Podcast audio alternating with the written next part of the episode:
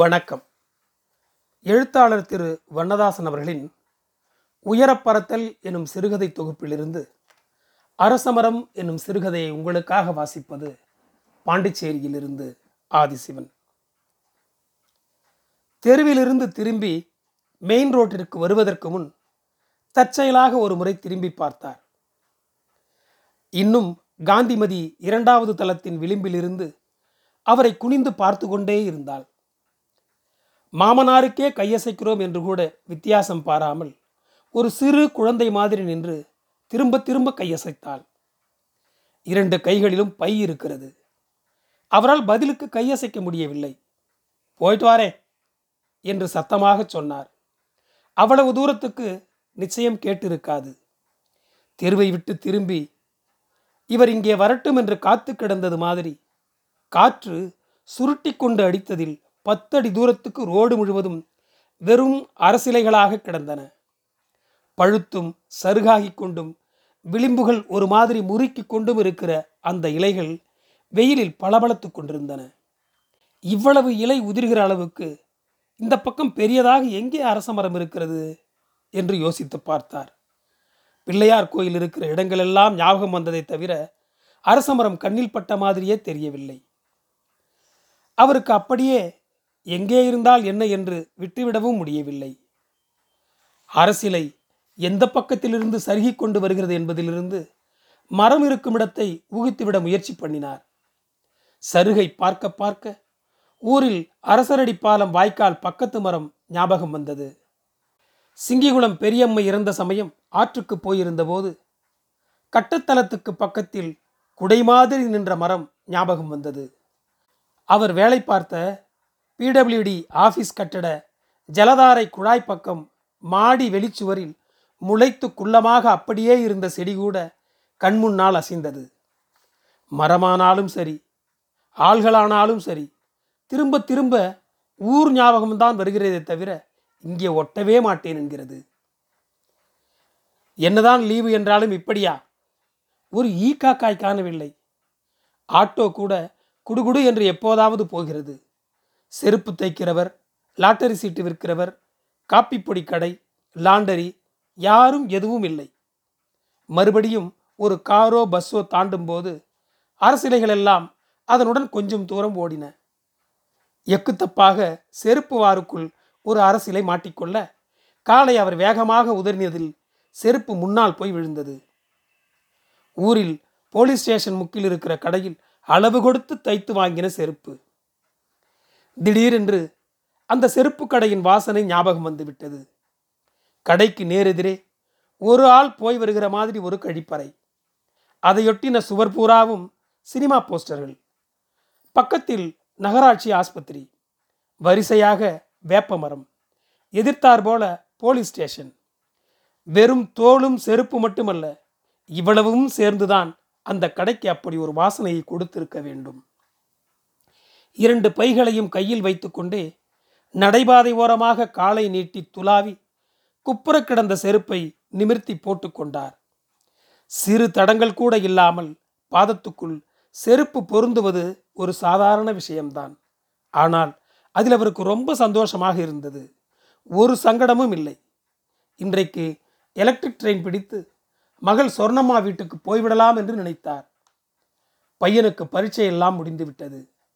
அப்பாவை வேண்டுமானால் அனுப்பி வையுங்கள் என்று அண்ணன்காரனுக்கு அவளேதான் டெலிஃபோன் பண்ணியிருந்தாள். வழக்கம் போலவே இதை மகன் சொல்லவில்லை, மருமகள் காந்திமதிதான் சொன்னாள்.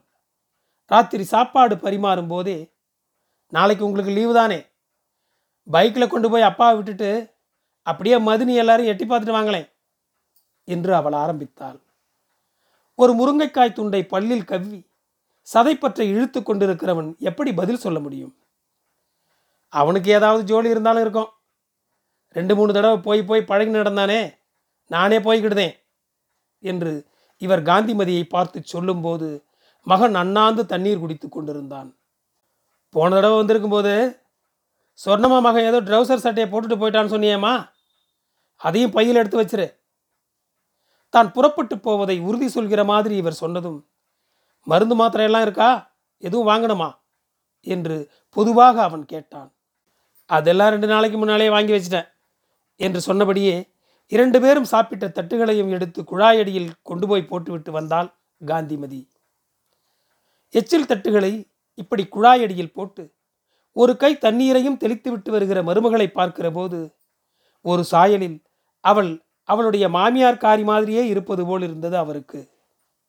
அதெப்படி? அங்கனக்குழியிலிருந்து வருகிற அவளும் சாப்பிட்ட தட்டை குழாயடியில் இடுகிற மருமகள் காந்திமதியும் ஒரே மாதிரி தோன்றுகிறது. இடமா காரியமா? எது இதை செய்கிறது? கொஞ்சம் தண்ணி கூடமா குடிக்கிறதுக்கு என்று அவர் கேட்டு காந்திமதி செம்பில் தண்ணீர் கொண்டு வரும்போது மறுபடியும் வேறு யாரோ மாதிரி ஆகிவிட்டு இருந்தாள். டம்ளர் இல்லையா, செம்போட கொண்டு வாரே என்று கோபமாக கேட்க போனார். அப்படி கேட்பார் என்று தெரிந்தது போல டம்ளர்லாம் கழுவ போட்டிருக்க என்று சொல்ல, அதுக்கு என்ன இருக்கட்டும் என்று குடிக்க ஆரம்பித்தார். அப்படி அவர் குடித்து முடிக்கிற வரை பக்கத்திலிருந்து செம்பை வாங்கி வைக்க மாட்டாளா என்று இருந்தது. அதற்குள்ளேயே சேலையில் ஈரக்கையை துடைத்து கொண்டு புறப்படுகிற காந்திமதியை பார்த்ததும், அப்போ நாளைக்கு நான் சொர்ண வீட்டுக்கு கிளம்புதேன் என்றார். காதில் விழுந்ததோ என்னவோ, காந்திமதி உள்ளே போன கொஞ்ச நேரத்தில் மண்டையிடி தைல வாசனை வந்தது. ஒரு மனுஷங்கிட்ட பேசிக்கிட்டு இருக்கும்போது அப்படியே போகிறது என்ன பழக்கத்தோடு சேர்த்தி என்று கேட்க நினைத்ததை விட்டுவிட்டு உடம்புக்கு சரியில்லையா என்று உள்ளே போனார். வெறும் தரையில் ஒரு தலையணையை போட்டு படுத்திருந்த காந்திமதி இவர் வருவதை பார்த்ததும் எழுந்திருந்து உட்கார்ந்தாள். சரி சரி படுத்திரி, எழுந்திருக்க வேண்டாம் என்று சொல்லிவிட்டு வேகமாக முன்பக்கம் போனார். அந்த மண்டையிடி தைல வாசனையை அவருக்கு பிடித்திருந்தது. இப்போது முன்பக்கத்தில் பேப்பர் படித்து கொண்டிருந்த மகன் இவரை பார்த்ததும் எழுந்திருந்து பேப்பரோடு உள்ளே போனான். அவருக்கு அவனை பார்க்க சிரிப்பாகவும் இருந்தது, வருத்தமாகவும் இருந்தது. இவன் மடியில் இருக்கிற எதையும் நான் என்ன பிடுங்கிக்கிடவா போறேன் என்று அவர் யோசித்து கொண்டு வாசல் பக்கம் பூத்திருந்த செம்பருத்தியையே பார்த்திருந்த போது உள்ளே இருந்து திடீரென்று வெள்ளை கமலத்திலே என்று மகாராஜபுரம் சந்தானம் ஆரம்பிப்பது கேட்டது. கடைசியாக அவர் பார்த்து கொண்டிருந்த செம்பருத்தி பூவின் அசைவற்ற இதழ்களிலிருந்தும் வளைந்து நீண்டு கொண்டிருந்த சூழ்முடிகளின் அபூர்வத்திலிருந்தும் பெருகுவது போல இருந்தது அந்த பாடல். மகனை நினைத்து ரொம்ப சந்தோஷமாக இருந்தது. இந்த ஒரு இடம் மட்டும் இவனுக்கும் எனக்கும் ஒத்து போயிட்டது, எப்படின்னே தெரியலையே. மேலும் அவர் பாடலை கேட்டுக்கொண்டு லேசாக சாய்வு நாற்காலியில் இருக்கிறது போல உடம்பை தளர்த்தி கொண்டார். கொஞ்ச நேரம் கழித்து ஜோஷி கேட்டது, என்ன குரல் மனுஷனுக்கு? செருப்பு காலை சரி பண்ணி உதறும் போது காலில் உதைபட்டு எதுவோ நகர்கிற மாதிரி இருந்தது. ஏதாவது நகை டப்பாவாக இருக்குமோ? மூக்குத்தி தோடு என்று யாராவது வாங்கி கொண்டு போகிற போது கீழே விழுந்திருக்குமோ? அந்த கனவு சமீபத்தில் தானே அவருக்கு வந்தது.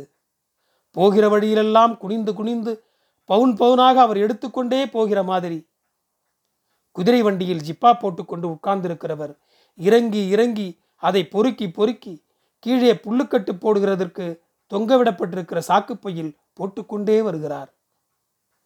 குதிரை வண்டி யார் அடிக்கிறார்கள் தெரியவில்லை. அவர் ஜிப்பா போட்டுக்கொள்ள வேண்டிய அவசியம் என்ன? கனவில் மட்டுமில்லை, தனியாக நடந்து போகிற போது, காய்கறி வாங்கி கொண்டு வருகிற சமயம், எலக்ட்ரிக் பில் கட்டிவிட்டு வருகிற போது, மெடிக்கல் ஸ்டோர் போய் திரும்பும் போது என்றெல்லாம் கீழே கனமாக இரண்டு தங்கச்சங்கிலி கிடக்கும் என்றும் ஒரு நாளைக்கு அவர் கண்ணில் மட்டும் படும் என்றெல்லாம் ஏன் அடிக்கடி தோன்றுகிறது என்று தெரியவில்லை. ரிட்டையர்டான பிறகு தன்னிடம் காசு இல்லை என்று நினைக்கிறாரா? இல்லை, இன்னும் நிறைய பணம் நகையெல்லாம் இருந்திருந்தால் தன்னுடைய நிலைமை நன்றாக இருந்திருக்கும் என்று விருப்பப்படுகிறாரா? இப்போது காலில் தட்டுப்பட்டது அப்படி ஒரு நகைப்பெட்டியா? என்ன இருக்கும் உள்ளே? வைரத்தோடா? கையில் இருக்கிற இரண்டு பையையும் நடைபாதையில் வைத்துவிட்டு குனிந்து எடுத்தபோது அவருக்கு பெரிய ஏமாற்றமாக இருந்தது. யாரோ வேண்டுமென்றே கேவலப்படுத்தி விட்டது போல கூட இருந்தது. ஒரு புத்தம் புதிய தீப்பெட்டி அது. வாங்கி ஒரே ஒரு குச்சியையாவது உபயோகித்திருப்பார்களோ என்னவோ, தவறி கீழே விழுந்திருக்க வேண்டும். நறுக்கி வைத்தது மாதிரி ஒரே சீராகவும் நெருக்கமான அடுக்காகவும் மெழுகு குச்சிகள் இருந்த அந்த தீப்பெட்டியை மூடி ஒரு தடவைக்கு இரண்டு தடவை குலுக்கி பார்த்தார். கைக்கு அடங்கின அந்த கணமும் குலுக்கின போது ஏற்பட்ட சத்தமும் அவருக்கு பிடித்திருந்தன. உதிர்ந்த அரசிலைகள், அடுக்கு குலையாத தீப்பெட்டி என்று எல்லாமே இன்றைக்கு புதுவிதமாகவே நடக்கிற மாதிரி பட்டது. புதியதோடு புதியதாக இருக்கட்டும் என்று இதுவரை அவர் சாப்பிட்டிராத ஒரு தர்பூசணி பழத்தை மகள் வீட்டிற்கு வாங்கி கொண்டு போய்விடலாம் என்று அவர் முடிவுக்கு வந்தபோது அதனுடைய கனம் அவரை பயமுறுத்தியது. தீப்பெட்டியை என்ன செய்வதென்று தெரியவில்லை. இந்த வெயிலோடு எங்க ஐயா புறப்பட்டாச்சே, நம்ம கடைக்குதானா என்ற குரல் வந்தபோது நிமிர்ந்து பார்த்தார். நாகலிங்கம் சிரித்து கொண்டு நின்றான். இவர் ஒன்றும் கேட்கவில்லை. அதற்கு முன்னாலேயே நாகலிங்கம் சொன்னான், டீ குடிக்க வந்தேன் ஐயா.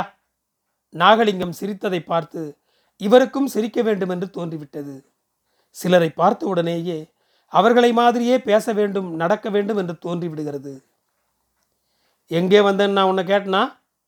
அவர் அவனை பார்த்து சிரித்து கொண்டே கேட்டார். கேட்காவிட்டாலும் சொல்கிறது தானே மரியாதை. சொல்லணும் சரி, ஆனால் உண்மையை அல்லவா சொல்லணும். தான் ஒரு பள்ளிக்கூட ஆசிரியர் மாதிரியும் ஒரு குறும்புக்கார மாணவன் எதிரே நிற்பது போலவும் அவருக்கு தோன்றிவிட்டது. நான் அப்படி என்ன பொய் ஐயா அப்போ சொல்லிட்டேன்? நாகலிங்கம் விழுந்து விழுந்து சிரித்தான். பொய் சொல்லி தான் அவரிடம் மாட்டிக்கொண்டது போலவும், தன் கையை எட்டி பிடிக்கப் போகிற அவருடைய கையை தடுத்து நிறுத்துவது போலவும், அவருடைய இரண்டு முன் கைகளிலும் லேசாக தன்னுடைய விரல்கள் படும்படியாக வைத்து கொண்டு சிரித்தான். இந்த சந்துக்குள்ளே எனக்கு தெரியாமல் எப்போ டீ கடை திறந்தாங்க சொல்லு?